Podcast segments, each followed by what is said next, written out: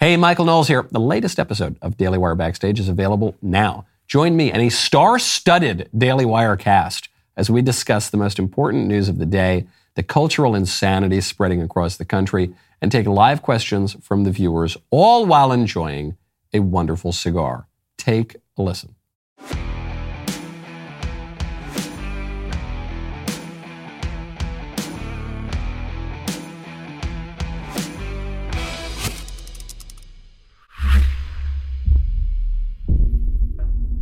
Fake laugh in three, two, one. Welcome to Daily Wire Backstage. Tonight, I am not Jeremy Boring. I'm Michael Knowles. I'm joined by Ben Shapiro, Matt Walsh, and Andrew Klavan. This show is brought to you by Preborn.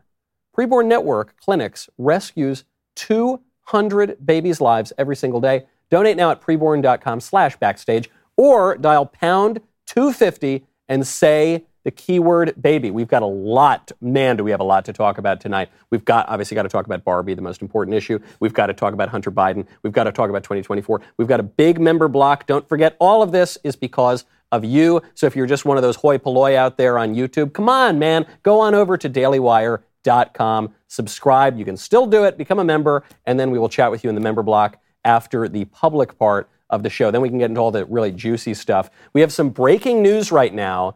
Uh, the breaking news, of course, is that uh, Generalissimo Francisco Franco is still dead. Uh, the man has not bitten the dog. It's Groundhog Day again, and Donald Trump has been indicted a few more times, I guess, for something. I don't know. He made he put too much mayonnaise on his sandwich. He's indicted for that. Littering, littering. Has anybody read the latest indictment? This I'm just sure happened. Shapiro has, yeah. Mr. Shapiro, what what is it this time? So this is the January 6th indictment that the long-awaited January 6th indictment. They're charging him on four counts. Um, they, these, these are real stretches. I mean, just the, the, on, on the legal basis, these are these are very very large legal stretches. They're charging him on a conspiracy to defraud the government. Typically, that means financially defrauding the government, like actually try to steal money from the federal government. They're claiming that that extends to trying to affect election processes, which is a real stretch and, and going to be very difficult to fulfill by the elements of the law. They're charging him with obstruction of justice, uh, suggesting that he tried to interfere with an official government proceeding. Again, that's going to be a bit of a stretch because it's going to be hard to show that he actively attempted to overthrow the election rather than exercising his free speech rights in pursuit of a specious legal theory. Right? That's going to be the defense. The defense is going to be, I honestly thought that this legal theory might be good, and I'm allowed to pursue that because this is still America, and you don't get to prosecute me for that. Uh, he's being charged uh, also with civil rights violations. The the, att- the the idea here is that he is attempting to essentially have votes thrown out. So usually this charge is brought when you literally stuff a ballot box or you take a box of ballots and you throw them in the river or dead people vote in 1960 and make mm. John F. Kennedy president. You put them in a locker in Michigan. Yeah. Yeah, exactly. Well, you do those sorts of things. That's where this is charged. Usually doesn't apply there. And then there's a fourth charge that is again related to the idea that he put together false slates of electors and then attempted to submit that. The, the, the difficulty in proving any of these cases is multifold. The first one is that as an element of the case in virtually all of these things is intent. You have to prove somehow that Donald Trump knew for a fact that he had lost the election, and thus all subsequent efforts were not dedicated toward attempting to preserve his purported election victory, but actively were an attempt to subvert a thing that he knew was not true. Well, as I've said, the problem with Trump is that trying to establish intent crimes with Trump is incredibly difficult because Donald Trump actually believes the thing that he is saying at any given moment. So it is quite plausible that that night he thought he had lost, and by the next morning he thought that he had won. That sort of thing is not unusual with Trump ever. I mean, this, this, we, we all know this. We've seen him switch in real time his positions and believe it both times. So intent crimes are very, very difficult to charge with, with Donald Trump. Again, the, the charges in law are, are a large scale stretch. January 6th gets mentioned multiple times here. But again, the defense there is going to be I didn't tell people to invade the Capitol building. I told them to peacefully protest at the Capitol building. You may be angry at me that I didn't tell them to get out, but I didn't make them go in in the first place. So that doesn't actually count as a conspiracy. You've shown no actual proof that I told the Oath Keepers to go in and attempt to overthrow the election. You, you can you can blame me for being inflammatory. You can do, but inflammatory is not prosecutable, yeah. right? So this is so that, that's going to be his defense. Again, I, I, believe this thing is being charged in front of a, a, federal judge appointed by Barack Obama, which means presumably a very unfriendly federal judge. I'm not sure which district this is being charged in, actually. Um, I, I, have to look that up real fast. It looks like it is being charged in D.C.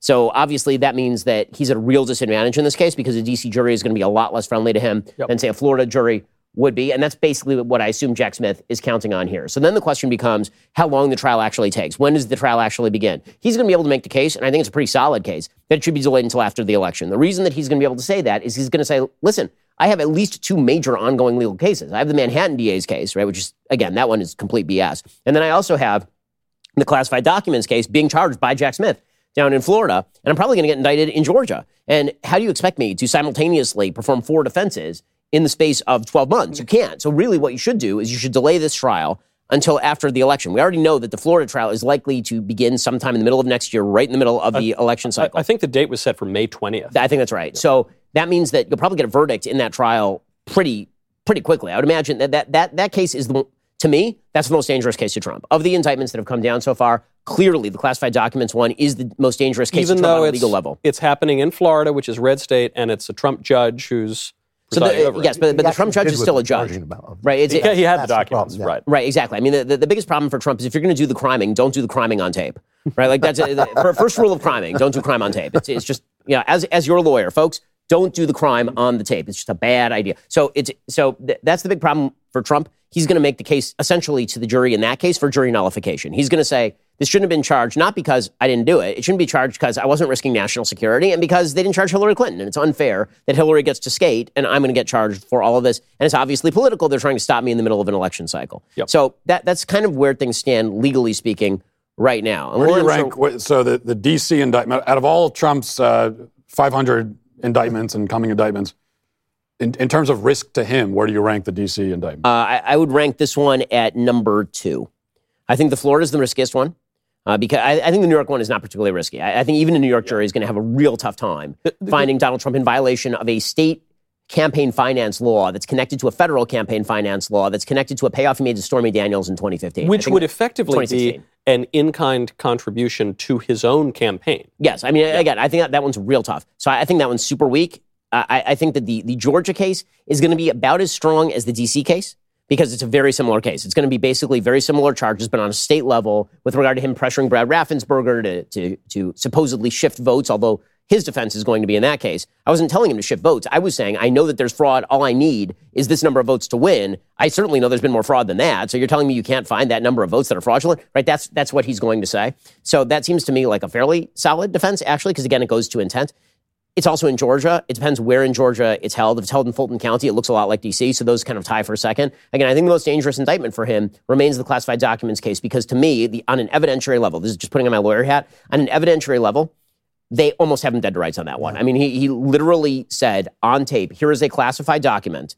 I could have declassified it and I didn't declassify it. Would you like to see this document right now? It's only it's always with Trump the fact that they didn't do this. Hillary Clinton did virtually the same thing. Didn't have the right of a president to declassify the documents, and they didn't prosecute her. And said she was wasn't it wasn't intentional when she actually bleach bit her phone. Right, and So was- that's going to be his that's- defense. That's going to be a his, his defense is going to be that you didn't. The reason you didn't go after Hillary is because you said she didn't intend to disseminate the documents to foreign powers. Essentially, there is no proof or even implication that I intended to disseminate these documents to foreign powers. The most obvious explanation, as I said, literally the day that this news broke, is that Donald Trump likes things and he decides to keep them. Yeah. Any, Memento. any attempt to Memento. complicate Donald Trump is always an exercise in tomfoolery. It's, it's uh, thi- a- whether it's intellectualizing Trumpism as a, as a, as a sort very of good. coherent philosophy, or whether it's attempting to determine why the man kept a box of documents he should have given back to the National Archives.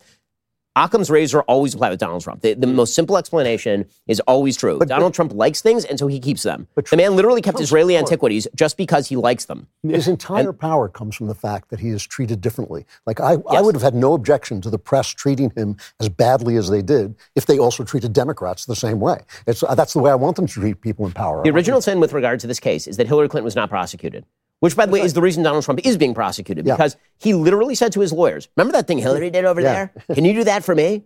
Which means that if Hillary had been prosecuted, you know he wouldn't have said that. Right. Right. So, uh, again, And isn't there just at, at a higher political level, getting out of the legal minutia here, we as a tradition in America, don't imprison former presidents and we don't imprison the leader of the opposition.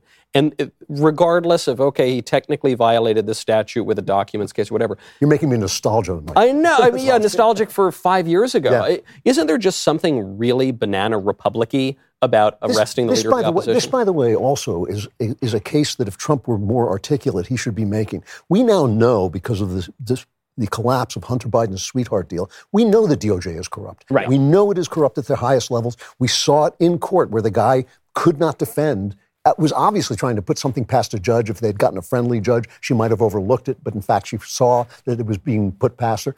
We know they're corrupt now. You know, and I think that that's that's a case that I would be making on the Well, he, he, he is going to be making that case, and that, that is going to be his strongest can- case. if he can enunciate the, it, The, the thing that, that is going to Trump's benefit is the fact that the Biden DOJ is so obviously and clearly corrupt. I mean, the the the the, sweet, the Biden sweetheart deal. For folks who didn't watch what actually happened here, the, there's a pretty simple way to, to understand this. Hunter Biden was charged with two sets of crimes. One was financial crimes, tax fraud. The other, and he pled guilty to misdemeanors. And the other was the gun charge. In the financial crimes, there was nothing in there that said we waive all future charges on financial crimes. Nothing like that, right? It, it said nothing about that. In the in the gun crime case, which ended up being diverted, he ended up saying no charges. You get to go to drug rehab or whatever. It said in there, in exchange for this, anything that's mentioned in the financial crimes case, we will now waive.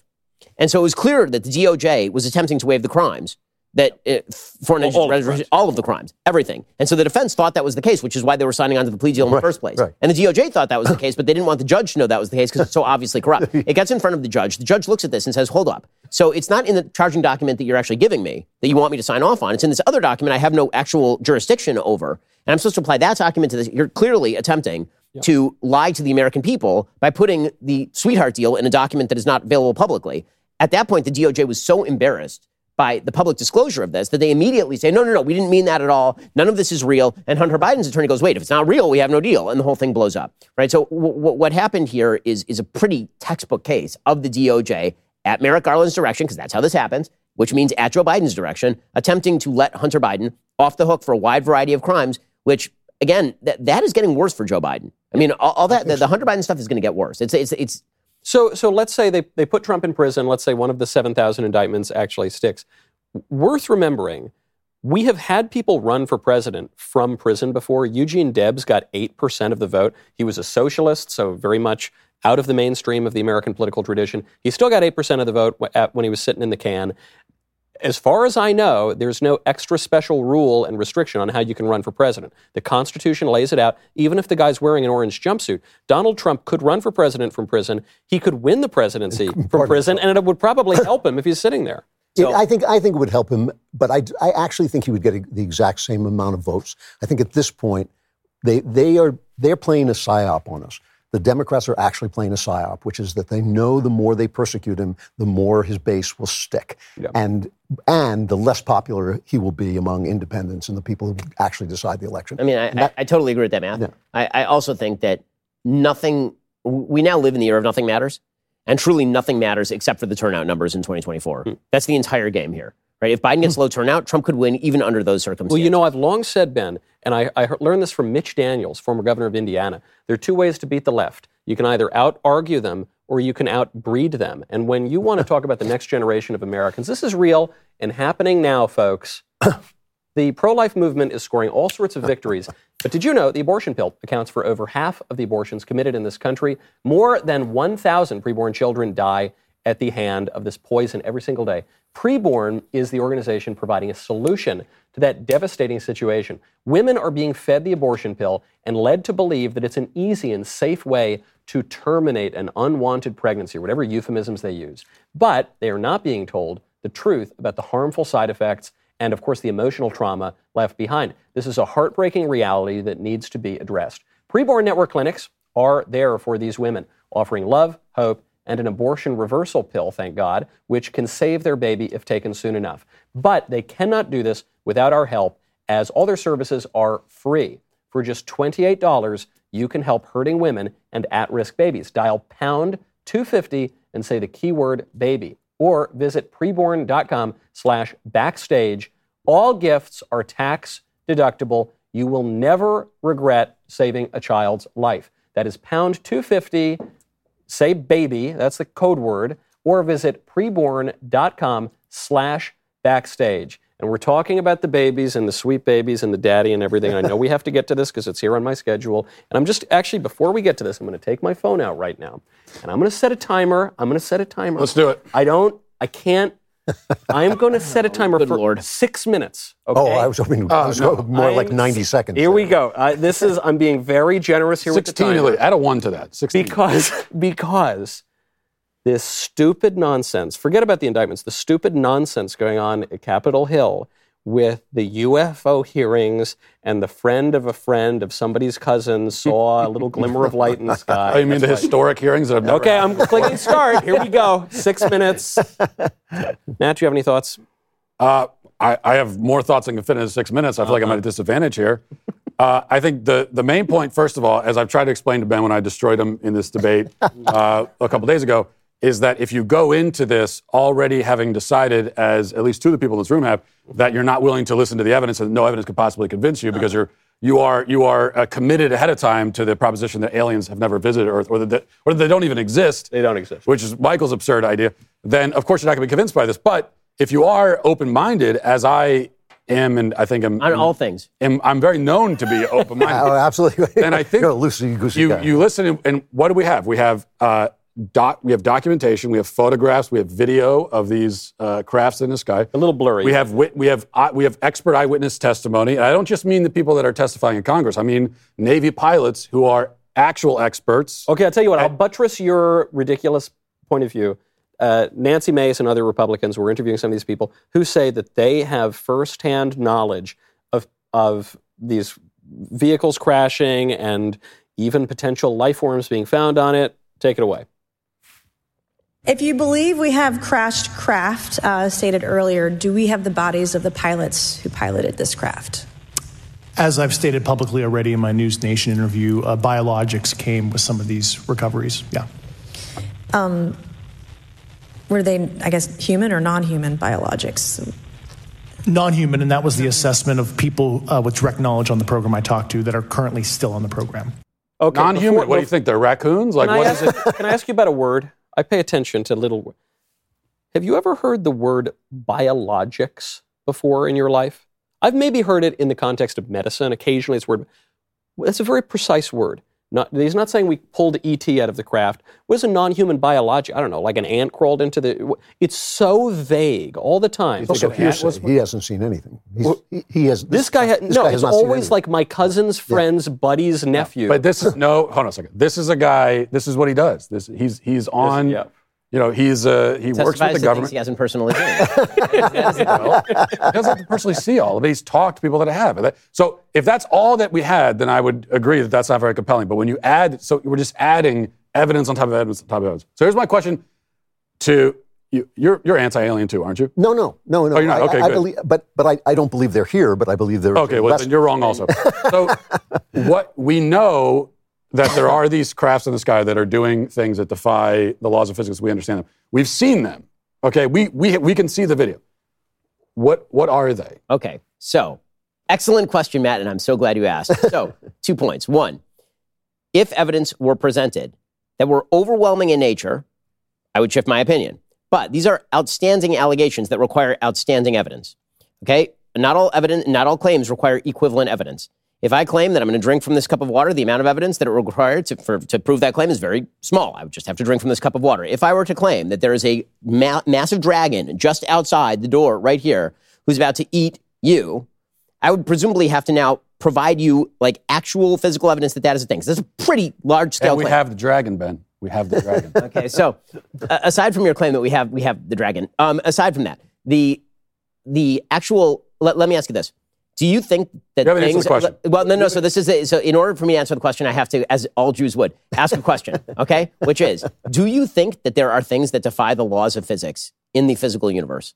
Because that is the phraseology you just Well, used. I said you that- just began mm. by suggesting mm. that people have observed craft in the sky you. that seem to violate the laws of physics. So let me ask you: Do you believe in the Drag laws him. of physics? Because if you actually believe in the laws of physics, that might suggest that you now have two choices. One, you have to believe that somehow these alien spacecraft defy those laws of physics, which are irrevocable and non-changeable. Or, Or- two, or miraculous. Or two, that there has been some form of optical illusion or radar malfunction, No, wait, which would wait, wait, explain. wait. I We're said, I said wrong. as We're we, really This- spiritual being. well, We could be incorrect about the laws. yeah, of physics. Yeah, that's why I said as we understand them. Right. Oh, oh, we ca- okay. So that's the qualifier. The things that we would have to be wrong about in terms of the laws of physics are things like apparently the ionization of the atmosphere in the wake of objects that are moving. So what we have, we have Okay, these are these are fairly basic physical principles. we have uh, physical objects in the sky that are flying at, at, at high rates of speed, stop on a dime, and then go up or go down. So we, we don't know, we would have no idea how to create something that can do, do that.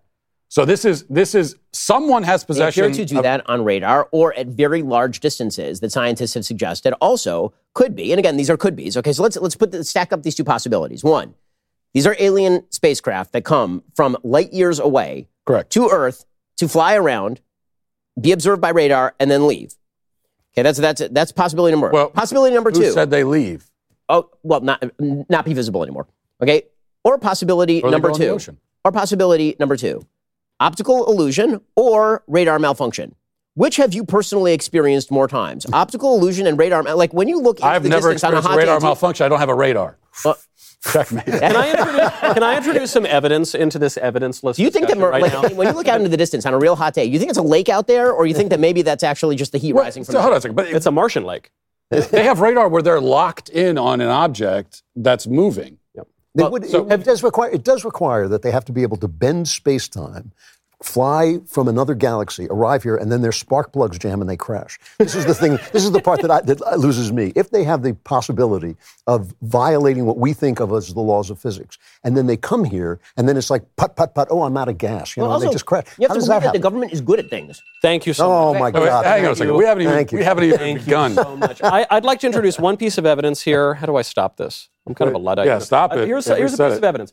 I have, and I've never introduced this before. You know, my view is that uh, aliens are just angels and demons for libs who don't who don't believe in anything beyond the material world. That's crazy too. but but uh, uh, here's my piece of evidence. Aleister Crowley, the most famous occultist and uh, And Satanist witch, Satanist, memory. yeah. Satanist.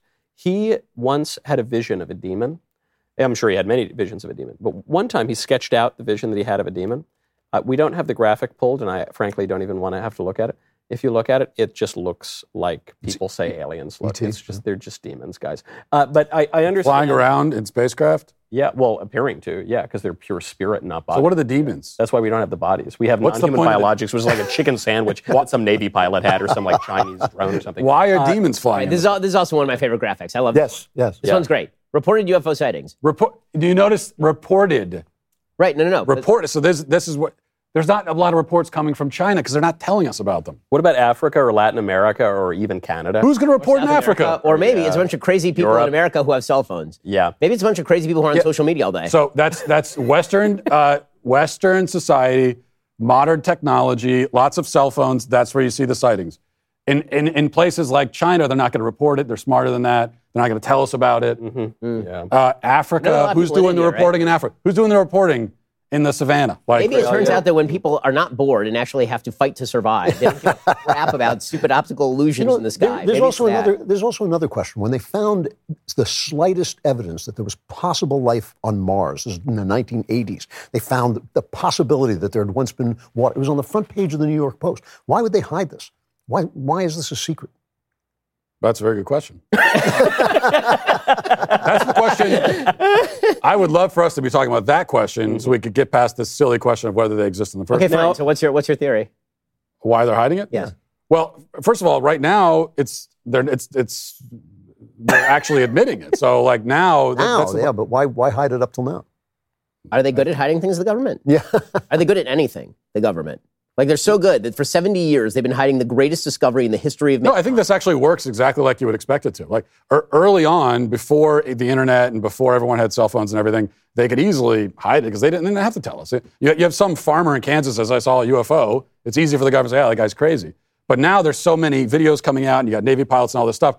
They have to say something, and so now you have some whistleblowers coming out. It's kind of working exactly as you would expect it to. It's working exactly. as Michael, I'm gonna hang myself. Can we- can we move on? I would. I, my only question. Look, I'd happily move on, except I don't know who owns part of Daily Wire right now because I always assumed that you were part owner of the company and that these guys were just you know hired help. but then I I learned today on the Matt Walsh show that in fact the turntables may have turned or something.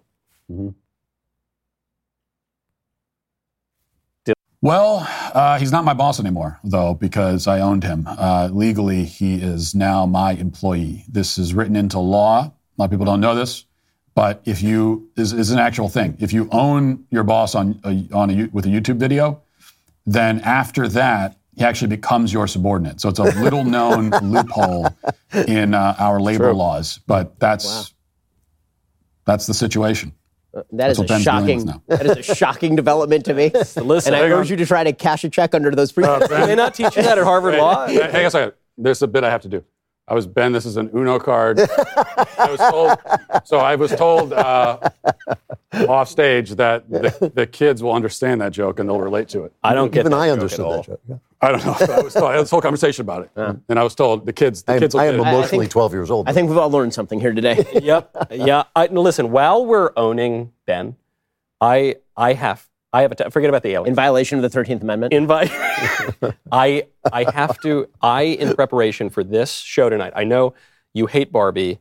I know that you hate Barbie so much, and it became so I much swear to God, if you defend Barbie, I'm going to come I, across the table. I'm so- not doing. Listen, I went into it wanting to like Barbie uh, because I did want to disagree with I you, know, and I assumed we you would. But but I kept an open mind, and I thought, look, I'm not going to do it just to. Do. I sincerely, I, I think it's I think it's terrific. I think it's anti-feminist. I know you disagree so much so that the View featured your harangue, your violent attack on Barbie and Ken on their show. I can't get do worked up over a doll movie. Like it reminds me of the Bud Light, you know, scandal or whatever. How, is there not something more important going on in the world to get super passionate about? but it is, to Joy's point, it kind of shows how the right wing influencers are actually out of touch with actual Republicans. I'm so taken by some of these right wing men who have all these thoughts on masculinity. Oh, like somehow the Barbie movie is going to make them feel emasculated. No, caring so much about it is honestly the most the emasculating thing I could think about. Yeah, I think the last Well, wasn't that Ben Shapiro? Yeah. Because if you're sitting there and you flipped it on a head and it was. He looks like he should be in the bar. If you flip Why? Because I have a rippling six pack. Uh, apparently, you've got energy. Uh, this is Meanwhile, but sorry, I'm gonna you guys. But they they are the ones. These people celebrate the movie at some great triumph. Correct. And then if we, so it's the same thing. If we criticize it, well, why do you care so much? You're the one saying it's the great uh, feminist triumph in the first place. So As you know, this is, this is my face tattoo syndrome routine. It's like you, you go into the Starbucks and there's some weirdo with a face tattoo, and then you look at the face tattoo, like, what are you looking at? Like, your face tattoo. it's like, well, you're the ones who decided that Barbie was not just a movie about a, a child's toy. You decided that it was a movie about the power of feminism, and it was so important that every child had to see it so that girls could be empowered. And then I'm like, well, I think that it's a crappy movie. I don't think it's funny. I think it's kind of stupid. I think that it promotes a bad message. And you're like, oh, how dare you be upset about this movie that's going to earn a billion dollars at the box You office? You did set the doll on fire. Let's, I mean, let's be Burn honest. It's a Barbenheimer joke, first of all. So, se- uh, second of all, I made a lot of money off of that. And so they asked me, my producers came to me and they said, with all the money that we've made off of that Barbie review, what would you like to do with that? And I said, well, you have to keep investing in the business. So we obviously have to buy like 800 more Barbies and set them on fire. Set them- have to- set them all on I mean, fire. you, you just It's keep- you arbitrage just- at that yeah, point. yeah, right, that's right. Uh, uh, you, you have to keep investing in the business. You don't pull out until the business is is essentially done. Quick note to uh, Alyssa Farah, who um, I met Alyssa Farah when I was in my, President and Vice President Mike Pence's office in the that. Oval Office, and uh, she was a large scale fan of the show at the time. Really? Oh yes, and uh, and so her uh, her mock horror at at learning that I dislike the Barbie movie, I, I find rather uh, unconvincing. what she has here is very strong 2012 GOP energy, Yes, which is, you know, who cares about the culture? Let's just talk about Yes, things that matter, like They're really You smart. know, margin Regulatory tax- reform, Yeah, yeah. regulatory I, reform. I, I think we should pause here for a moment. Let's hear. Did you like the Barbie? I, I did. I'll, I'll give you First of all, I'm proud of you for coming out as a gay man. listen, Good for you know, living your truth. grew up in New York. I went to a certain university. Yeah, in that's LA. really. Uh, you know, no socks in my loafers. Uh, I, I sincerely liked it because You're the worst person. I, listen, I, this is not certain Just a big movies. shit, certain movies, I will grant you. I, I it's the try kind of sophisticated conversation that I love to be a part of. I, I try in some movies. I'll totally grant. I maybe I'm inclined to read a little too much into it or something like that. I don't think that's what's going on here. I think the movie is very clearly anti-feminist. Here's my brief evidence for it. Barbie Land is a feminist utopia. It's established that way from the opening scene. The opening scene, uh, this is spoiler alert, by the way.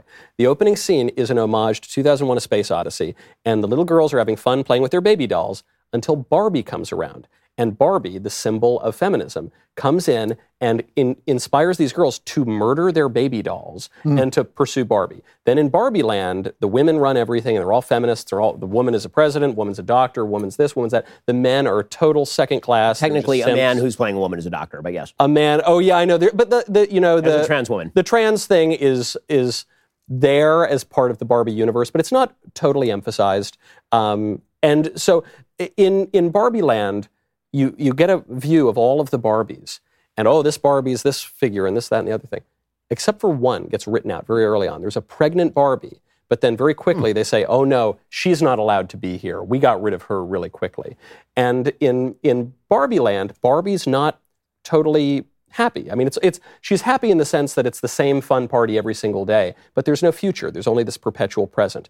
And uh, then she goes into the real world. And by the way, even when she when the feminist guru character offers Barbie the chance to go into the real world to to see what it's like and to try to fix some problems, she says, "Okay, you take the red pill or the blue pill." The, the re- red pill is the Birkenstocks. The blue pill is the high heels. What does Barbie say? She goes, Oh, I have the choice? Good. I'll take the high heels, please. I want to just be a happy woman. And the feminist says, Oh, you weren't supposed to pick that. You don't actually have the choice. You've got to wear the Birkenstocks to go into the real world. So she goes into the real world. The real world is supposedly a patriarchy. And you hear the word patriarchy, as you pointed out, Ben. You hear the word patriarchy like a dozen double times in the digits, movie. Yeah. And and but what's very interesting is the the actions that move the plot along, that actually have consequences in the world, they're all done by women in very subtle ways. A woman who draws a little picture of Barbie, a woman who has a thought about death and the future and generations. The central theme of the of the whole movie is motherhood. And so then I'm not I won't go, maybe I'll go into it a little bit more on my show tomorrow, but let's fast forward. we forward go back to aliens. this is this is where I think where Greta Gerwig, who is a fairly conservative filmmaker, if you watch Lady Bird, where Greta Gerwig I think really tips her hand, and this is a major spoiler alert. At the very end, there's there's this scene where after the big feminist speech, the woman is complaining. She says. She says it's so impossible to be a woman because we're expected to be girl bosses. We're expected to work all these jobs. The things she's complaining about are the result of feminism, not traditional society. Then Barbie is given the choice do you stay in the feminist utopia Barbie land, or do you go into the real world, which is supposedly a patriarchy? She chooses the real world. She goes out there and she meets the creator of Barbie, Rhea Perlman. Great uh, scene. And Rhea Perlman actually says, she says, well, what about all this, you know, th- this awful world out here? She goes, look, we come up with all these make believe things to make sense of the complicated world. We make things up like Barbie, like patriarchy. Hmm. So she actually says this notion of the patriarchy is a made up oh thing. And then, then th- here's the here's the Isn't clincher. she saying that the patriarchy itself Yes, is a that's thing what that we she's adopt? saying. No, she's saying God. she's saying the notion of patriarchy, and here's the here's the final proof of it. The the final scene r- right before Barbie decides, okay, this is going to be my life in the real world. The montage of what she can achieve in the real world is not her going out to be a girl boss at some widget company or whatever. It's motherhood. And then the very final scene. This is the clincher where I think you couldn't deny it. She's walking in, and it's supposed to be the big triumph of feminist Barbie. She's walking in for her job interview. Walks up to the secretary and she says, "Hi, uh, my name is Barbara Handler, and I'm I'm here for my appointment." And the woman says, "Okay, what can I do for you? What are you here for?" And she says, "Not I'm here for my job interview." She says, "I'm here to see my gynecologist." Which is it, it's a play on the motherhood from the beginning. It's a play on Barbie. You know, the, So I, I, I, wait, I want, I want to, I have to say something. I, I can't defend you because I didn't see Barbie because I'm a heterosexual adult, but adult now. But I, but I have to say that Greta Gerwig is not a radical feminist director. Just having seen Lady Bird, which is quite a No, good but film. she is. But she, like Noah Baumbach, her her Yes. paramour. yeah, who also is against div- did that wonderful movie about divorce. Oh, and I can't believe you like that movie. No, it was about how destructive divorce was. That, entire movie is about a bunch of uh, a bunch of self-obsessed, Yeah. narcissistic jackasses But how destructive who don't give a shit about their kid. But That's how what that dis- movie's about. But right, and, and, I'm supposed to, and somehow I'm supposed to care about these people and their stories. No, no, no, no. It was about how destructive. You're right. These are all secret. But are you, are, do, do you No, no. I didn't say she was conservative. She's, She's she's, not- she's not a but she would- feminist. she would here's what I will conservative. grant you. And anti-feminist. She's anti-feminist. Okay. So you think she, she intentionally made a, like this broadside attack on feminism itself? I mean, you would have to I- be a I- far conservative, Matt, like how- hardcore conservative how- to do how something well- like that. No, no, that's no. Wait, Especially- wait, wait. That's, Yes. that's actually not my Here's point. what- here's what actually no, happened. wait, You know wait, what- you know wait. what actually happened? Have you seen the- you haven't seen the movie. Be quiet. No, no, no. But but this. Hold on. is- All right, Drew, this is the finish- yeah. There, there is a movement now among highly intelligent, semi-left-wing women rejecting feminism. It is, mm-hmm. it is growing up, and the only person covering it is me That's because like I actually Scare listen to what they say. What? Like the Red Scare podcast, right? Yes, the Red Scare, women. Mary Harrington. These are women who identify as more or less left wing, but they suddenly say, you know, these babies are kind of nice and we're being written out of existence by the transgender movement, which is a logical extension of feminism. They're not dumb and they Mm. see this, and I'm not, I, I, I haven't seen the movie and really This- don't want to, except now I'll have to. This this whole conversation makes me want to take a sleeping pill, but I have to get through the rest of the show, which is why I rely on Black Rifle Coffee. Black Rifle Coffee literally fuels the Daily Wire. Our office drinks about 40 pounds of their coffee every week. I'm having like two tonight just to get through this garbage. if you haven't tried Black Rifle Coffee yet, you need to. A great place to start is their Complete the Mission Fuel Sampler, giving you a taste of the entire spectrum of Black Rifle Coffee flavor profiles, offering four ounce bags of the following roasts: the Silencer Smooth, AK-47 Espresso, Beyond Black, and Just Black. The only hard part will be picking a favorite amongst these classics. Black Rifle Coffee is a veteran founded coffee company operated by principled men and women who honor those who protect, defend, and support our country. With every purchase you make, they give back. Stop running out of coffee. Sign up for a coffee club subscription. Have Black Rifle coffee delivered straight to your door on a schedule. Coffee Club subscribers receive their high quality coffee at lower prices with free shipping. Plus, they get early access to exclusive deals and prices. Go to blackriflecoffee.com, use promo code backstage at checkout for 10% off your order. That's blackriflecoffee.com. Use promo code backstage for 10% off. Black Rifle Coffee, America's coffee. Okay, so let me now give a, a couple pronged response. One, there's the movie that you are seeing, and then there's the movie that the American public is seeing. Okay, you're doing a real Straussian esoteric read on this film. I don't think it's that esoteric, but yeah, It I'm, is definitely, it's definitely a deep read on Barbie. Okay, the surface read on Barbie is nothing remotely like this. The surface read on Barbie is that Barbie herself, when she goes into the real world, is immediately victimized by the patriarchy. That Ken, when he goes back to Barbie land, immediately establishes the horrors of the Kendom, which must be overcome. Which and the the, and the, and the conclusion the and women love Kendom. Though. until they are until they are disabused of their love of kendom by the truth, which is feminism. At which point they do not actually the, the the normal, by the way, course that this movie would take if you were to actively make it, you know, in an anti-feminist direction, is that Barbie Land would become more equal. Right? Everyone would treat each other as an individual. That is not what happens. Instead, they reestablish the matriarchy at the end with the men in a subservient position. And the tagline at the end, where she learns emotion and so she has to go back to the real world and therefore goes to the gynecologist, is not about motherhood. It's a throwaway joke about her growing vagina because that's the entire film. The film has these kinds of jokes littered throughout it. The, the, the, the notion that this is like a deep read on feminism is not right. The, the only plausible notion I can see is that Greta Gerwig herself is trapped by feminism.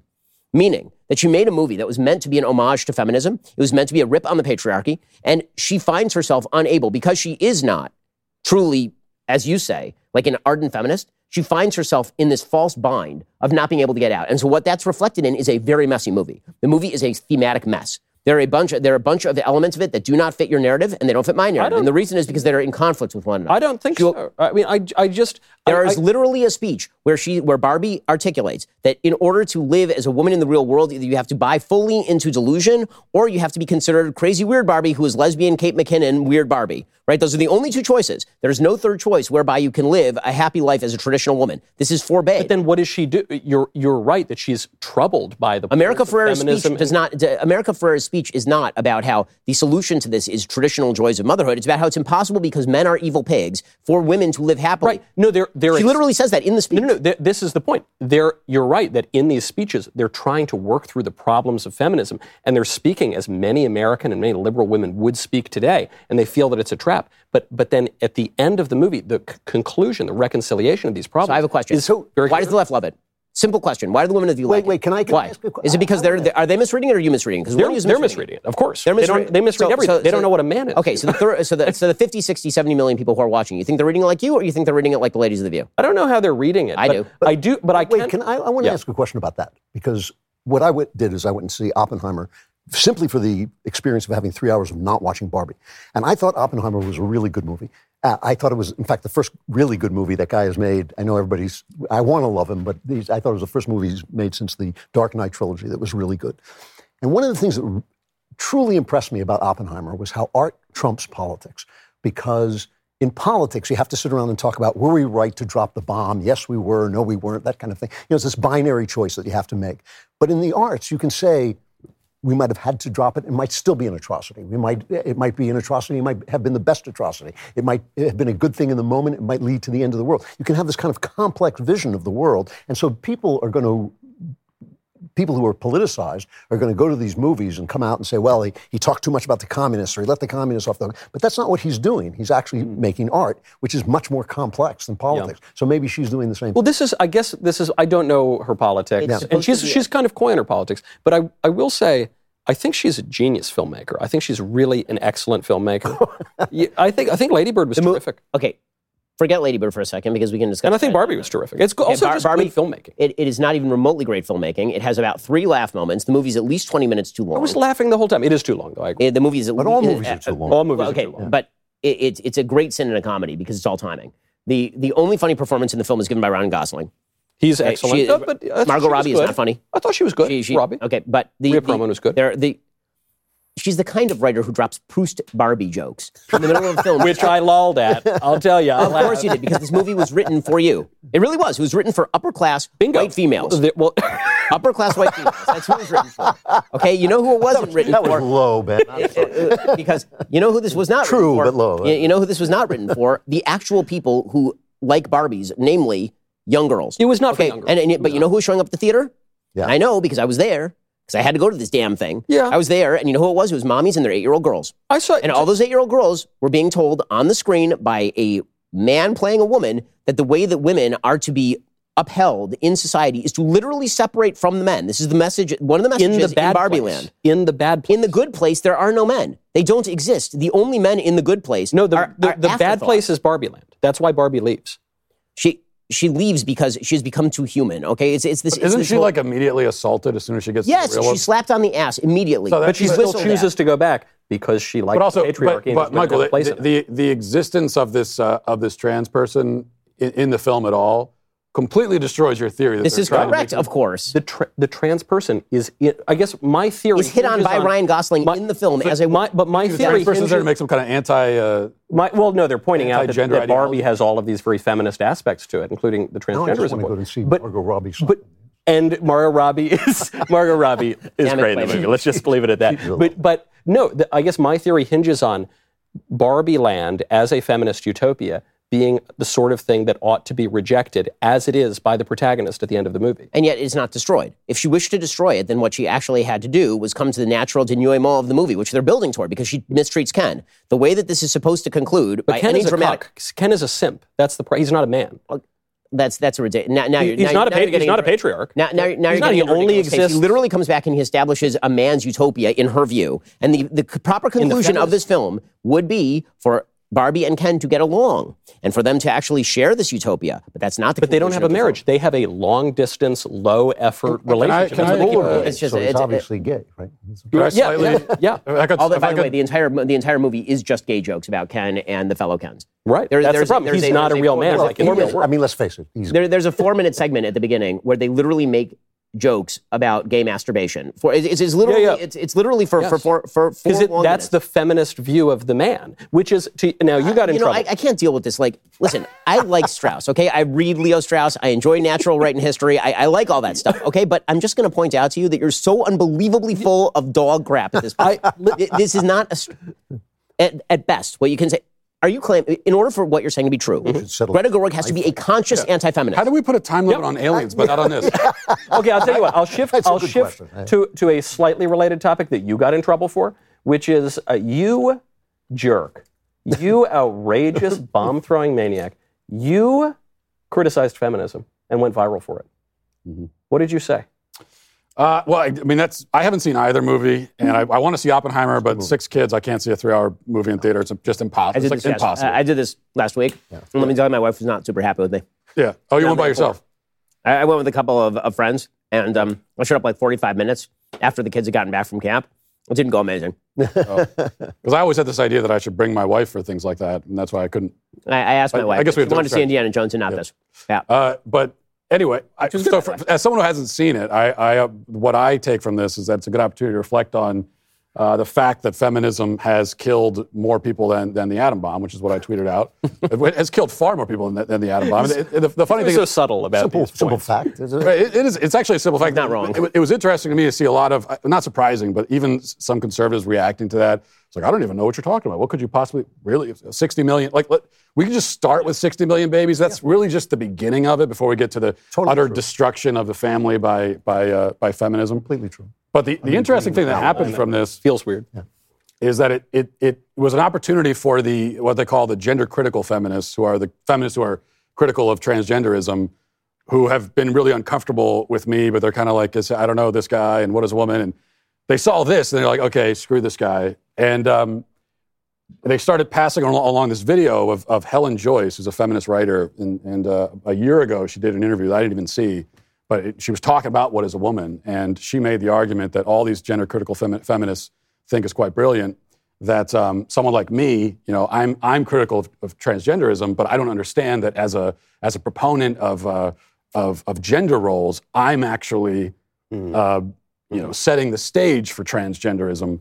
And so that's where the conversation went, which I think is very interesting because what they don't understand is that is that among feminism's many sins, it is that it it, it is the thing that actually uh, set the stage Well, for I mean, transgender. uh, clearly, the, the clearly the logical and philosophical line and historical line is directly from feminism to transgenderism. I mean, there's just no question about that. Shulamith Firestone was writing about transgenderism in the early 1970s. Right. And like the, like the, the, the, the- this is uh, what the, the statement you're making, which is on a purely philosophic level, which is that feminism, in obliterating gender roles, has made clear that men can be women and women can be men. Because if there are no actual roles, then how exactly can't you be? Right? Gender non-binary is the status quo.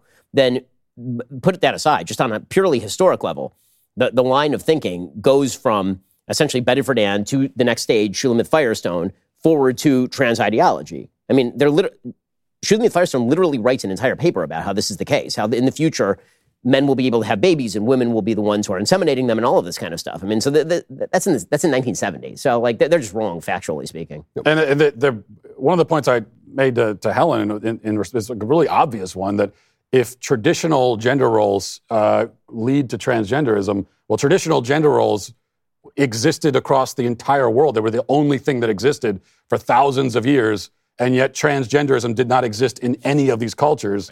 And if you go even now, as we did in the film, and go to cultures that still have these so-called traditional gender roles, they've never even heard of this stuff. And within yet feminism comes along, and like a second later, you've got transgenderism. So it seems like By the way, uh, just on the Oppenheimer note, since you, you tied it into this tweet, Oppenheimer was a communist, uh, and they should have denied his security clearance. but he was not. But he was not a. He was not an official communist. A Ah, he was so not a this is, this is under this is under this is under serious. So did you? There, there's I thought a he letter, was. There's a letter. This, there's a letter from a Soviet agent to Lavrentiy Beria in Mm-hmm. 1944, I believe, talking about how Oppenheimer was a funnel for information for the Soviets, and, and and you know whether that's true or whether that's false. There's no question that every single person, like in terms of was he a security risk?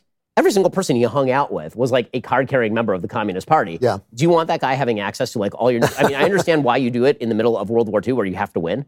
But after that, there's a pretty good case that at that point you're like, you know, thanks for the service. I really, uh, it's it's the, the the thing about Oppenheimer that's really fascinating. Only two of us have seen it. Is that every argument that is made by Oppenheimer's opponents is correct.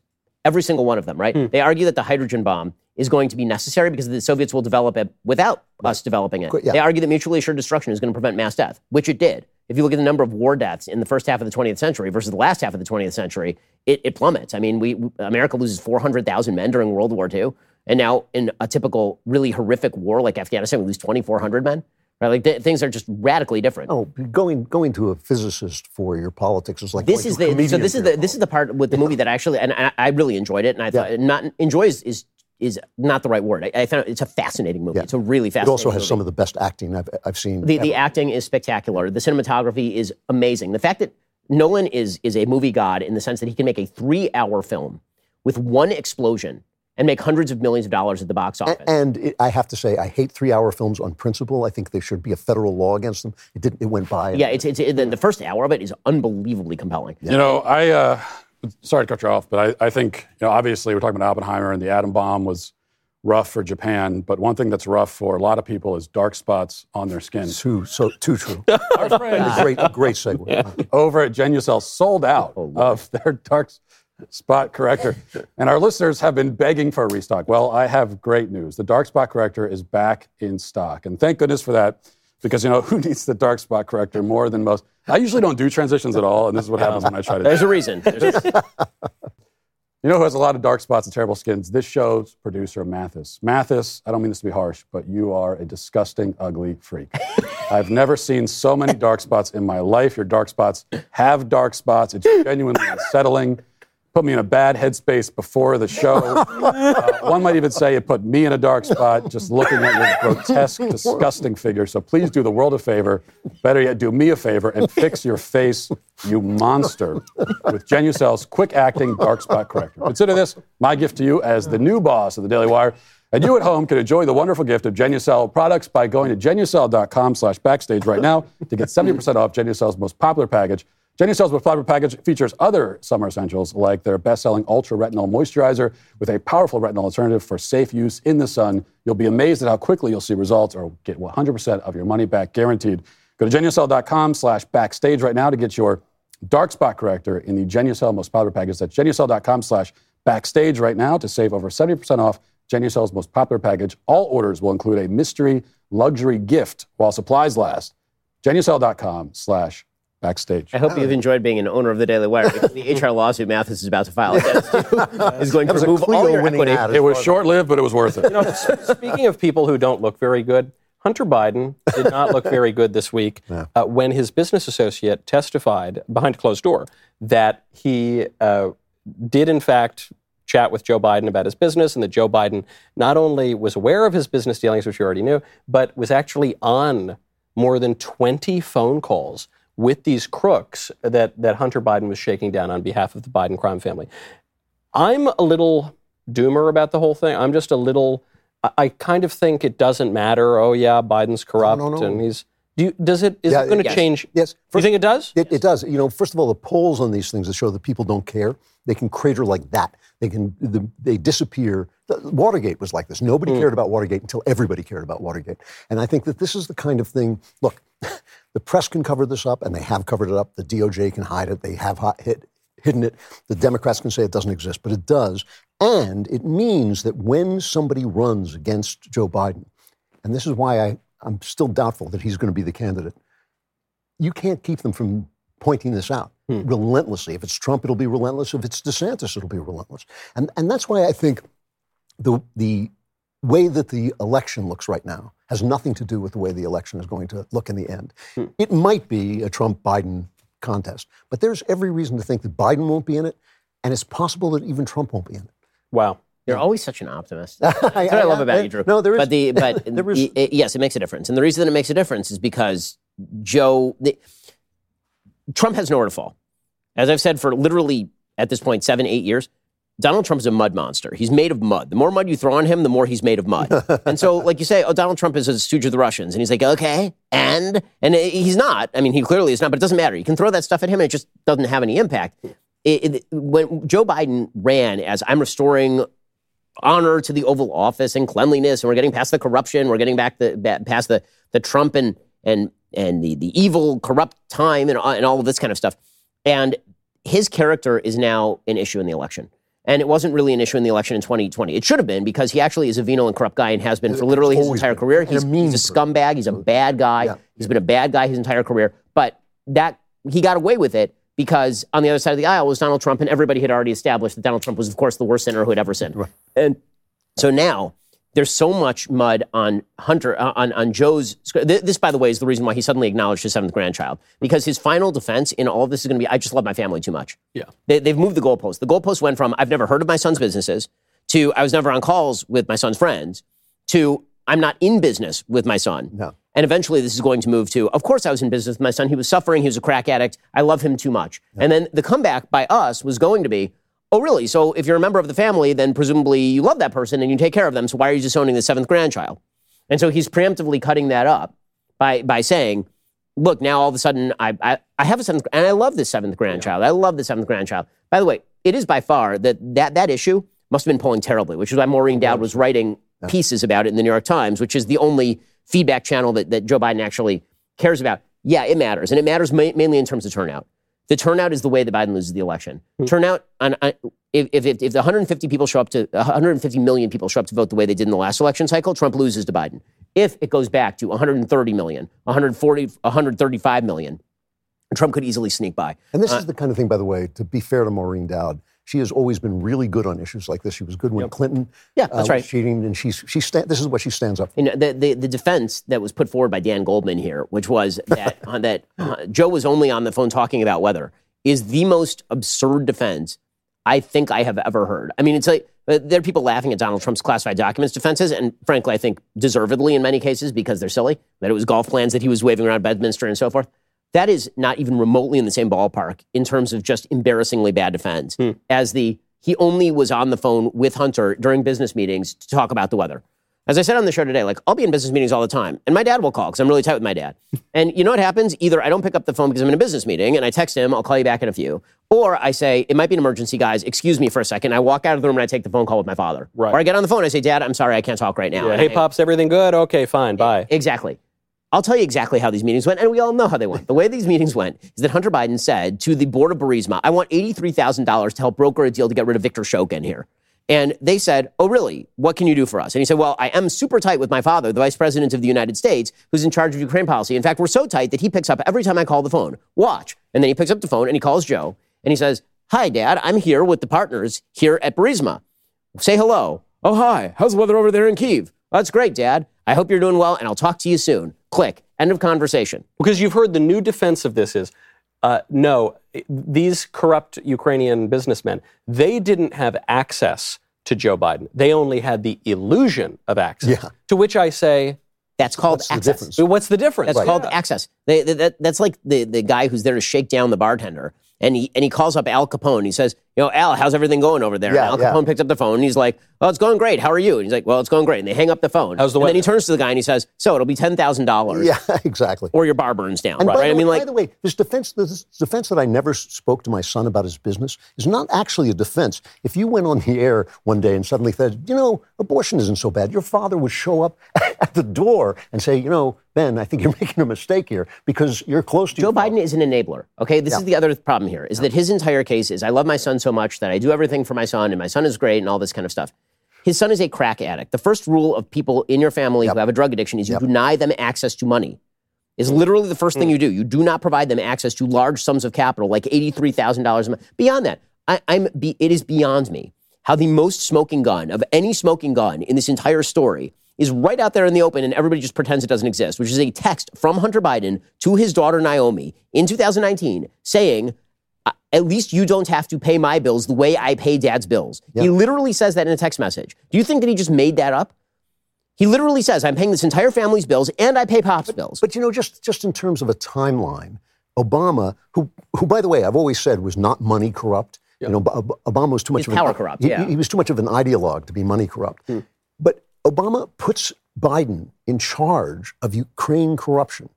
And then Hunter Biden has a job at Burisma, and Biden doesn't call him up and say, "No, I'm sorry, don't do that. That's that's a bad thing." And so they really are in a kind of dance of blackmail, the two of them. Hmm. I, I think that they are in a very, very intense criminal relationship, which in which Biden, Joe Biden, may not be the power broker. You know, Hunter Biden, in a lot of ways, can say to him, you know, you got to keep me close because if you don't, I'm going to tell the truth. You know, I, I think this is a very complicated relationship, but the one thing it's not is clean. The one thing it's not is just talking about the weather. right, right. Although I do love that guy, that Goldman. He's uh, he's He's my favorite. Yeah, he he's truly my- humana, humana, humana.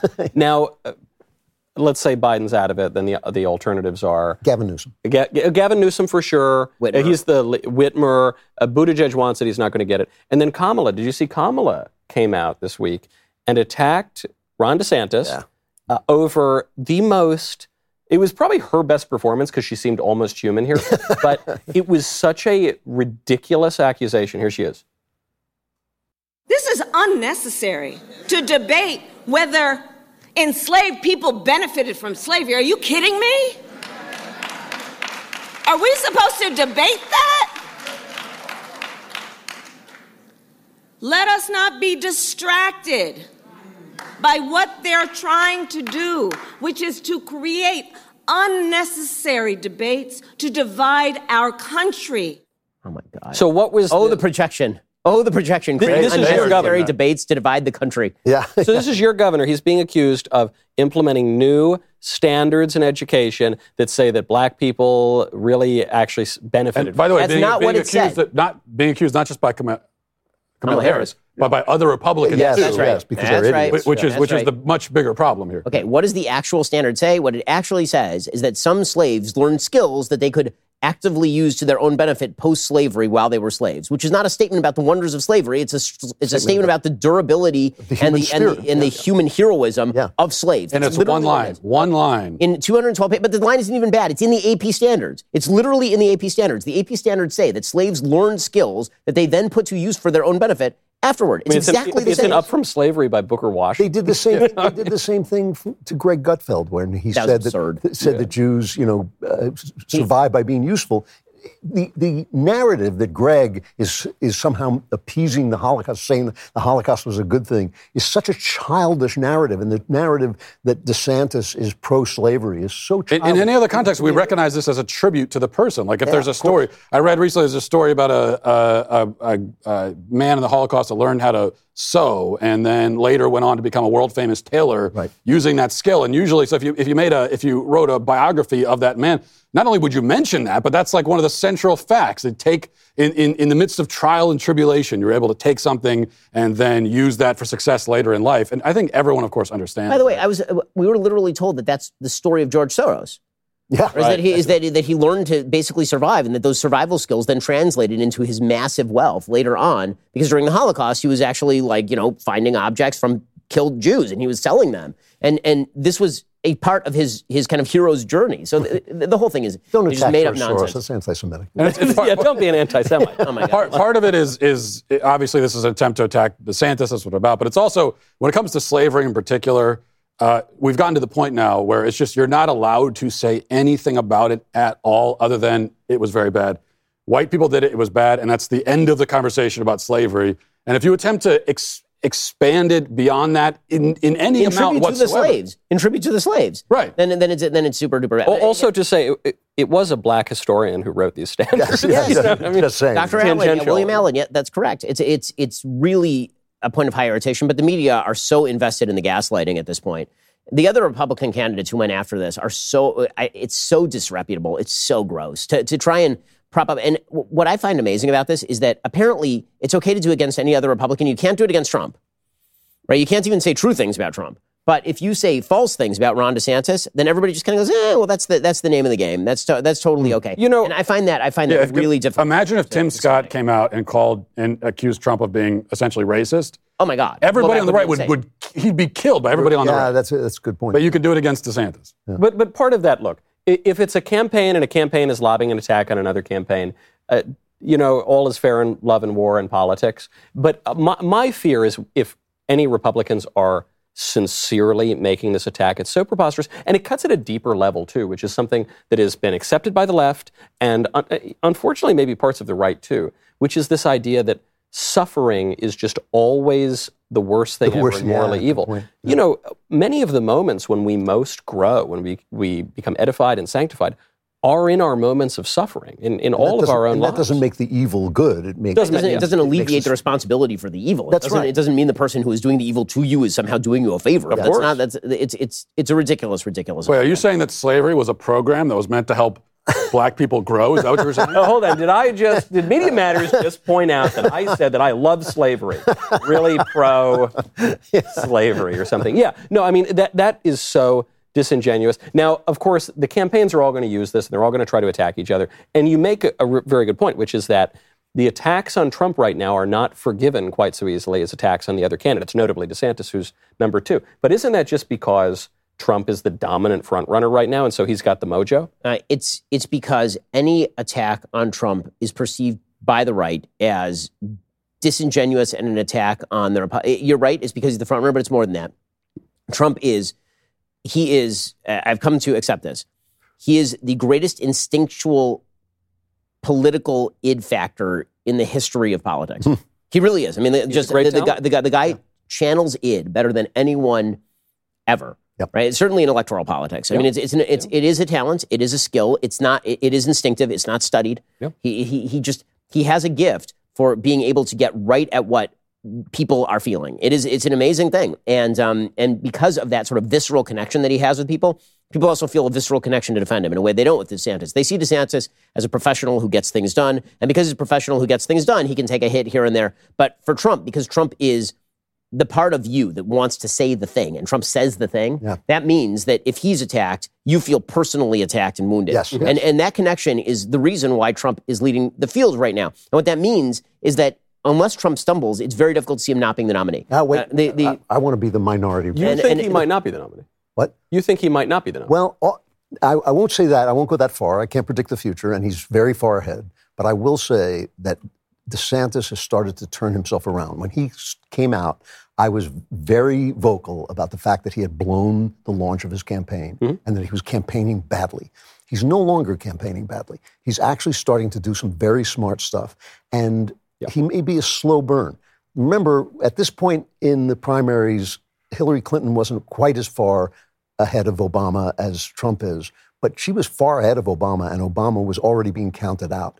And I think, you know, DeSantis, you get, the more you see him, the better you like him, especially in the kind of conversation he just had with Bret Baier, who went after him from the left. Bret Baier's not a leftist, but he he So- brought, he channeled the left wing attacks, and DeSantis handled them professionally and and excellently. Mm-hmm. You know. There are certain things that he does that he should stop. The thing with Florida, I've said this before, but every time he mentions Florida, I think of band camp. You know, that one time in Florida. you know, I, I, I think he's got to he's got to change the way he talks a little bit. But he's really good at what he's saying, and he really knows the issues at a level that Trump simply doesn't. well, I mean, of course, I that's think true. that's going to have And- a, that's going to have a long term effect. I, I think the only way that changes, and I've said this out loud many times, is the, the using the Hillary Obama comparison for a second. The reason that Hillary started to collapse in the polls and Obama started to gain in the polls is because there was excitement that was built up around Obama, and there was no excitement about Hillary. There was an idea that she was basically owed it, and Obama was the fresh new thing who was going to change the face. Right now, there is a feeling that Trump owes it, but he also has the excitement of the base behind him. And He does. And, and DeSantis does not have that yet. And the only way to generate that is oppositionality. That's just the dynamic in the moment. And so uh, the, the, the issue that I see with the DeSantis campaign is that every week or so they're rolling out, like yesterday, he rolled out an economic plan or something. And they treat this as though this is some sort of political point in his favor. Well, it reminds me more of Elizabeth Warren than anything else, right? Like every, every two seconds, we're getting a new plan. No one cares about Ron DeSantis' economic plan. What they care about is can he punch the left directly where it counts? Mm-hmm. Because that's the feeling about Trump, rightly or wrongly. I think wrongly. I think Trump punches in every direction, and sometimes he punches the left directly in the jaw, and sometimes he punches himself directly in the nuts. I think it's like it, it, it just depends on the day.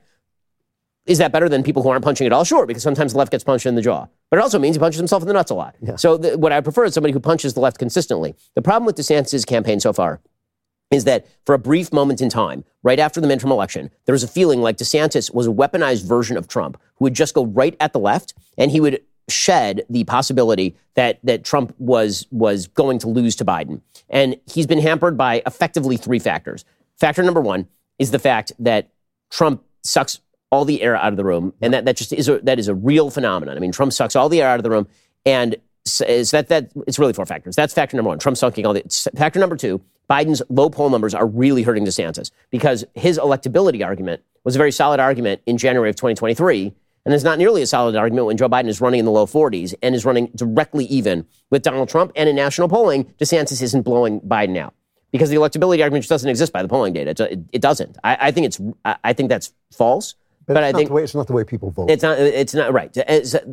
Third, his main point in terms of politics of differentiation from everybody else was COVID. No one wants to hear the word COVID ever again for the rest of their life. Hmm. And the DeSantis campaign, I know, has internal polling numbers showing this. When he mentions COVID, people turn off the TV. really. Because, yeah, for the same reason that the, we did this after the 19, 1920 influenza, right? When, when that happened, everybody just said, I don't want to talk about this anymore. It was a terrible time. We didn't like the lockdowns. We want to move beyond that. We don't, we don't want to think about it. Do you want to think about the COVID period? Who wants to think about it? It's negative and it's nasty and it's kind of like just yuck. And who, who wants to think about that? So, like, people don't want to hear about COVID. And when he mentions Fauci, even Fauci, who the right hates, they don't hate him enough that we want to think about COVID. When people say Fauci, I mean, I can tell by the traffic on the site. If we put Fauci articles on the site, Nobody cares. So that that's that's point number three. And point number four is that he has basically run a campaign on the basis of his record and his policies. You can't run that campaign against Donald Trump. Everybody tried that in 2016 and it failed. The only way to run a campaign against Donald Trump is to generate enough excitement based on your oppositionality to the left. And so he spent the first part of his campaign not doing any unfriendly interviews, knowing they were going to sandbag him because they were. But the reality is, the reason why DeSantis was popular was not just his COVID policies. Brian Kemp pursued the same exact COVID policies. The reason DeSantis became a national figure is because the media made him the enemy. They decided that, that Andrew Cuomo was the greatest governor of the world and Ron DeSantis was Ron Death Santis. And so he started punching back in the media. You are and that's when false narrative. Uh, right, and, and, and that, correct. And that is when he started to climb and suddenly became sort of the new face, the fresh face of the Republican Party. The only way to recapture that magic is to go into dark spaces and fight monsters. Totally right? He needs to go. Totally he needs to go into. He needs to go on George Stephanopoulos' show, and he needs to wait until George Stephanopoulos asks him about book bans in Florida, and then he needs to wreck him. Yeah. Right. That, that's what he actually needs to do, and he's not going to do that in an interview with Bret Baier. As much as I No, like but- that interview, but- but- or with Jake Tapper, but I- or with Megyn Kelly. When I say he's turned a corner, I mean literally he's turned a corner. He hasn't gone down the road yet. Hmm. And I think that the, the interview with Baier was a setup for doing exactly what you're talking I hope about. so. And I think you're, you're absolutely right about this. He has to go into the, the left and talk to them because that's what we want to see him do. So that then- leaves the question of what how, how does he handle Trump though? What what is what is his That too, yeah. what what is his approach to Trump? Now, I, I personally think that there was that uh, a, a few weeks ago there was the video that the uh, DeSantis camp put out uh, attacking Trump for kowtowing to the LGBT cult. And it was like roundly condemned by the left, and even people in the Trump camp said that it was anti-gay.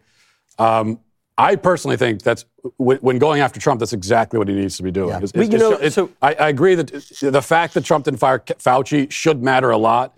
It doesn't though. For but the but painting Trump and, and, and pointing out that okay, this guy's to the left of me But that on was cultural so issues. That was the Cruz strategy in 2016. Was hey, Trump is squishy on some of the LGBT issues, and I'm going to be the consistent cultural conservative, and he he did it very effectively.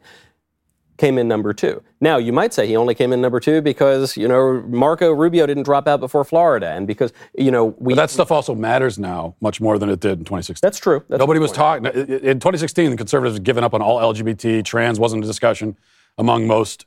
Yep. Now it really matters. Now people understand that the the, the, the pride flag is. Uh, they understand what it is and it Right. represents what it does. Also, also so Cruz, Cruz did something else, which was my good friend Donald, and that was Yeah. that was a big mistake. Hmm. That he was he basically bet that Trump would eat him last, and That's I think right. that that's exactly He's what incredibly happened to him. deferential. And and and I, I love Cruz. Cruz is like politically my spirit animal, but he has a problem with women. You know, not not in his personal life, but as voters, He's pretty Uh, buttoned up, Yeah, no, as voters, they don't like him. Well, I, I think that the, the only there there's two possible strategies for DeSantis. I can see him choosing either one. One strategy is that he basically says, "I'm not running against Trump as much as I'm out. I'm outpacing him." Right, because the, the problem with Trump is that yeah, it, it, like that basically he goes into the let's say he does the things we're talking about. He goes and he punches the left and he does it effectively, and then he says, "Listen, I just do this better than Trump does." Right, like I- I'm doing this. You can see they're afraid of me. You can see what they're doing, and you start building momentum that way. And suddenly he becomes the DeSantis of 2020 during the pandemic, as opposed to the DeSantis of 2023. That, that's that's strategy number one. I think it's probably the best strategy because what the data show are that attacks on Trump backfire on everybody who does them in the Republican Party. Yes. every single attack. Not it doesn't matter what they are. Especially policy, sound like Trump. policy attacks. Mm-hmm. Any attack, any attack on Trump, because again, he's got that kind of id connection with the base. Teflon is- Don, is- baby. w- with the base for sure. Not with the American public, which is a problem for a general. Right? In order to be Teflon Ron, you have to win, you know, 49 states. In order to be Teflon Don, you have to lose an election and then lose a midterm election and then lose several special elections. yeah. They like Teflon. I, I'm only going to call you Teflon if you actually, you know, number one, don't go to jail, and number two, become president again. If he becomes president again, then he truly is If you, Teflon. if you go to jail, that's a mark in your favor, real, as far as the I'm real, concerned. the real narrative, Yeah, as far as I'm concerned, the actual true narrative is that Trump was a godsend that turned the Republican Party around, that's focused it on the things that need focusing about. He opened the road to a conservative future. I really do believe this. It is DeSantis who is more equipped to go down that road. Hmm. It's a hard argument to make because it's essentially saying I'm the better Trump, and nobody is the better Trump. Trump is the He's also going to have to at some point say that Trump lost. And this Yes, is, this no, is, I think this, is a, right. this is a real thing. That's you right. cannot say that you are more electable than the guy if the base thinks he won. Yeah. That's The- not a possible there- argument. There's this other problem, which is we keep trying to evaluate Trump's candidacy as though it were some normal year. Mm. This is the first time since 1888 that a president has run for a non-consecutive second term. Yeah. So he is running, for all intents and purposes, as the incumbent, which is why a lot of the strategies that were intended to quash him have not worked. Hmm. So then, in terms of bringing the fight to the left, there's I, I had been long uh, opposed to impeachment without a strong legal foundation of of Biden, even though they impeached Trump for you know waking up too early. Uh, where are you now? The GOP has started to indicate that they might impeach him. roundtable. What are we? Are we pro impeachment now? I'm, I'm with Kevin McCarthy. I think a, an, a, an impeachment inquiry is the way to go. And so I, I think they need to go a little further down the road before the inquiry opens. Because once you have the inquiry, then there has to be a conclusion. Okay. Right? I mean, I- you- but I no, I, I, I think we can't there. make the promise I- without giving the guarantee. No, but I think we're there. I think we are in terms of. Uh, well, I see. I see your, your point politically. If it if it added actual right, so if it added actual legal power, yeah, then sure. It doesn't add actual legal power, Hmm. right? They, declaring an impeachment inquiry doesn't add like additional subpoena power. It's not like they have additional compulsory power. No, but I, st- I still so think. I still it think. depends on if you are willing to don't you know don't pull the trigger unless you're willing to see where the bullet goes. Yeah, I, and I- so I do think this thing with this bribe.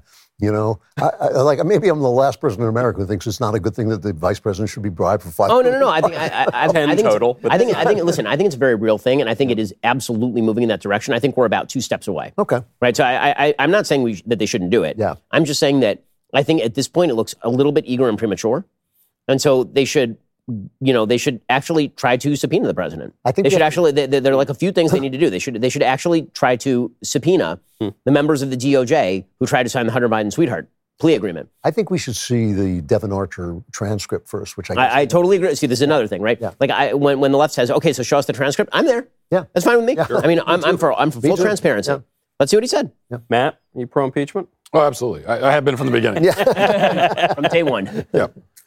Uh, there's something else I, I do want to get to on which we'll probably have to get more into it for the member segment. So for the hoi polloi out there watching on YouTube, go, go on over dailywire.com. You become a member. Ben, you have a new show out, which is uh, where you just do a very Ben-like thing and you just dispel all feelings whatsoever and just go down this litany of facts. And it's got very cool graphics about it. Yeah, there's and a picture of me in sunglasses. It's very Just like Joe Biden. There's strong My hero. energy going on, I would say, in that picture.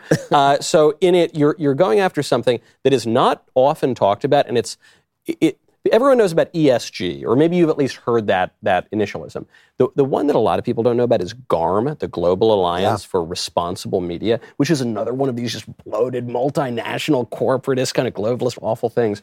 Uh, and and you went in and broke it down because we got some information that that Facebook was colluding with the Biden administration to really clamp down not just on misinformation, on memes. And uh, GARM is is like a, a big figure in the room here. Here's just a little clip from the new show.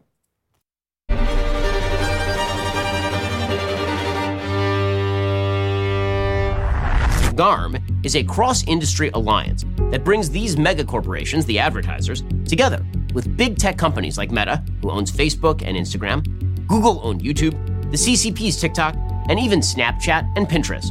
This unholy alliance created something they call the Brand Safety Floor and Suitability Framework. Think of brand safety as a dog whistle for censorship.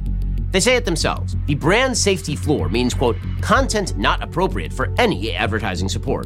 In other words, if you publish content that violates these guidelines, you will be blacklisted from 90% of the advertising revenue in the marketplace. If you think this is only something big news corporations have to contend with, think again. Even the content you consume from independent content creators on social media platforms, like the one on which you're watching this video, is subject to these globalist powers that be. So, for example, my friend Matt Walsh, he was demonetized on YouTube. Why? Well, because he says that men are not women. The same was true on TikTok, another GARM member, where Daily Wire hosts are routinely hit with content strikes and various bans for saying things like men are not women. Or, for example, if you question the accepted wisdom on COVID. So, for example, let's say you say that vaccines, not great for kids. No evidence kids need them. Kids aren't dying from COVID. If you say any of those things, GARM, WEF, WFA, they will crack down on you with alacrity.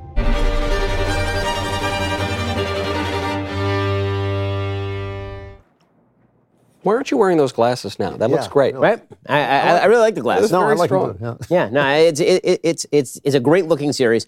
The production team does a really amazing job in terms of inserting the graphics that are necessary to understand really complex sets of facts. The thing about our first our first video in the Which is out now, right? which is out right now over on YouTube, is is that it's breaking down what is a very complex issue, and it does require visual aids to really understand all this because this is how the left hides the ball, right? In the same way that if you really want to understand, you know, how the money is moving with Hunter Biden and his friends, you kind of need a flow chart.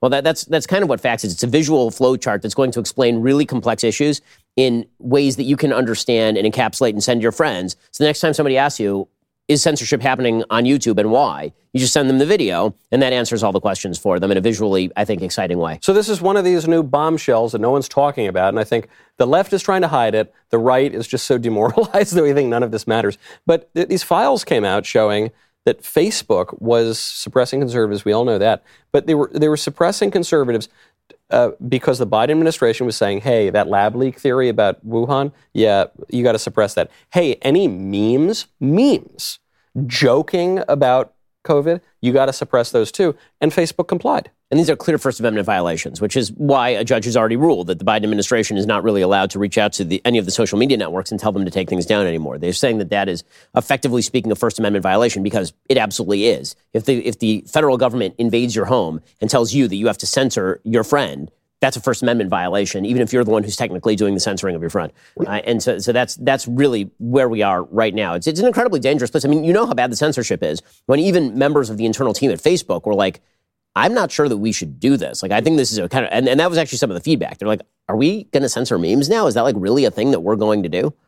I mean, No. that, that's that's how strong. One, one of the things that we don't understand, people who are in this business don't understand, we are protected by the First Amendment in ways that ordinary people are not. Hmm. We can go out and say things, and we can sort of parade the fact that you know we're not, we don't care if we're canceled. Come on, come and get us, and all this stuff, and we can sort of strut around and be brave because we are protected by the First Amendment. A guy who's in an insurance company, you know, normal, you know, white collar to blue collar job, who has to go into HR and sign a document saying men can't become, he has no protection whatsoever. So they're already living in this censorship world. And when you reveal these things, which are shocking to someone like me, beyond my ability to express, they're not shocked at all because they're already living in that world. And you have to make them understand that they're going to have to fight back. They're going to have to, the little guy is going to have to fight back, and we're going to have to give them some kind of cover because they're going to need legal help. They're going to need uh, organizational help that an ordinary single guy does not have. And he's got to feed his family, you know, he's got to keep his job. They're in a lot more danger than we are. And don't forget, I mean, this was the way the Biden administration pushed the vaccine mandate. Yeah. They, they didn't push it right away. It wasn't, here's the vaccine, okay, you all have to take it. They waited until enough people had voluntarily taken it that they had a significant enough chunk of the people that they didn't think the pushback would be so great once they said, okay, the rest of you have to do it. And so you're, you're totally right. Uh, we, get, we all get dinged on the big tech platforms uh, frequently. But we don't get dinged as much as ordinary people who can't make a big fuss about That's it. right. And so, uh, you know, they always say the Supreme Court follows the, the poll numbers, the Supreme Court reads the election results. Well, the, the liberal establishment broadly does that. And so, if enough ordinary people just push back, it, which requires more courage than for public people to do that, uh, they're going to pay attention to that too. And uh, speaking of having these kind of conversations that are a little, little smaller, a little more private, I think we need to say goodbye to the hoi polloi. The hoi polloi, all the freeloaders on YouTube. So we love you, freeloaders, but we want you to come on over to dailywire.com, okay? It is becoming increasingly challenging to find a platform that truly values free speech and provides unfiltered perspectives. Daily Wire Plus is a beacon of hope, I certainly think, amidst all of the chaos. We are not afraid to challenge the status quo. That is why we create groundbreaking movies, shows, content that you won't find anywhere else. Very soon, you are going to see kids' content. I know a lot of you have been asking about it. It takes a long time to spin up a kids' film studio, and we've got some really, really great content coming up and so much more. There has never been a better time to become a part of the movement. Join Daily Wire Plus, not just today, join it right now so that we can take your questions and talk about all the saucy stuff that we can't talk about on YouTube over at the member block. YouTube, see you guys later. We will see you right now. Become Daily Wire Plus member. Ask us your questions over there